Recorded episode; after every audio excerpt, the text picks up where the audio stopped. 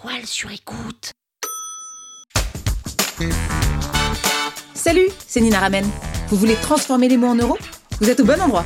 Un épisode par jour et vous aurez fait le tour. Vous aurez toujours les derniers mots. Power Angels. Une méthode pour gagner du temps dans l'écriture de ces newsletters, c'est ce qu'on appelle créer des formats récurrents. Les formats récurrents, c'est quoi? C'est une rubrique que vous allez pouvoir réutiliser. Ça peut être une rubrique dans une newsletter ou ça peut être carrément une newsletter. Par exemple, vous pourriez créer un type de format de newsletter qui pourrait être les idées reçues. Et donc, quand vous envoyez une newsletter les idées reçues, vous débunkez trois idées reçues sur votre métier et vous apportez des réponses et des manières de faire. Vous pourriez créer un autre format qui serait les outils indispensables. Et là, ce serait trois outils indispensables quand vous envoyez ce type de newsletter. Donc là, c'est un format qui serait un format dédié. Vous pourriez en créer 3, 4, 5, 6, 10. Et à chaque fois, je vous invite à créer des sous-structures. Les découvertes de la semaine, imaginons qu'il y en ait trois, et à chaque fois, le premier paragraphe, c'est résumé de la découverte. Le deuxième paragraphe, c'est pourquoi tu devrais découvrir ce contenu à ton tour. Et troisième paragraphe, ça pourrait être une citation extraite du contenu. Là, vous avez déjà un type de newsletter, vous avez déjà une sous-structure, et vous pouvez juste remplir les blancs en fonction bah, des semaines et en fonction des contenus que vous pourriez avoir.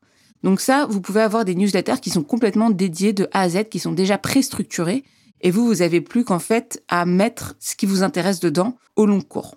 Deuxième manière de faire, vous pouvez créer ce qu'on appelle des rubriques dans votre newsletter. Donc vous avez une newsletter, mais dedans, vous avez toujours les mêmes rubriques. Toutes les semaines, vous avez le tweet de la semaine, toutes les semaines, vous avez le mini-cours, et toutes les semaines, vous avez l'interview podcast. Et là, vous avez ce qu'on appelle une structure de newsletter avec des rubriques, et chaque semaine, vous devez trouver simplement un contenu à mettre dans chaque rubrique. Alors, c'est pas des rubriques que vous allez fixer pour toute la vie, hein. évidemment, vous allez pouvoir changer. Moi, j'ai changé des centaines de fois dans ma newsletter. Mais l'idée, c'est de vous créer des structures qui sont déjà préfaites pour vous faire gagner du temps. Vous allez pouvoir gagner trois fois plus de temps en faisant ça, en ne repartant simplement pas de zéro. Et surtout, ça va vous entraîner au fur et à mesure de la semaine à vous dire, ah bah là, c'est une bonne idée pour le tweet de la semaine, par exemple ça va être une bonne idée sur l'initiative écologique de la semaine. Et là, vous allez pouvoir la noter pour la semaine prochaine, la semaine d'après. Vous allez aussi même pouvoir avoir des contenus d'avance parce que vous allez pouvoir sourcer différents contenus, différentes idées. Donc là, c'est une manière de faire qui va vous permettre de ne pas repartir de zéro. Dernière chose, avant de nous quitter, je vais vous donner quatre types de contenus à faire et qui pourront donner soit des rubriques, soit des types de newsletters. Exemple numéro un, vous faites quelque chose de très actionnable, un tuto. Donc ça peut être le tuto, trois applications pour booster votre productivité ou trois raccourcis clavier pour gagner 20 minutes par jour. Donc ça, c'est vraiment un type de newsletter qui pourrait être le tuto actionnable. Ça peut être une rubrique aussi dans votre newsletter. Mais qu'est-ce qui est actionnable? Si vous faites quelque chose sur l'écologie, bah, qu'est-ce qui est actionnable? Les actions écologiques que vous pouvez mettre en place dès demain. Si vous vendez un service, ça peut être très bien les hum, trois couleurs de design à euh, mettre en place ou comment mettre en place une sélection de couleurs pour son design.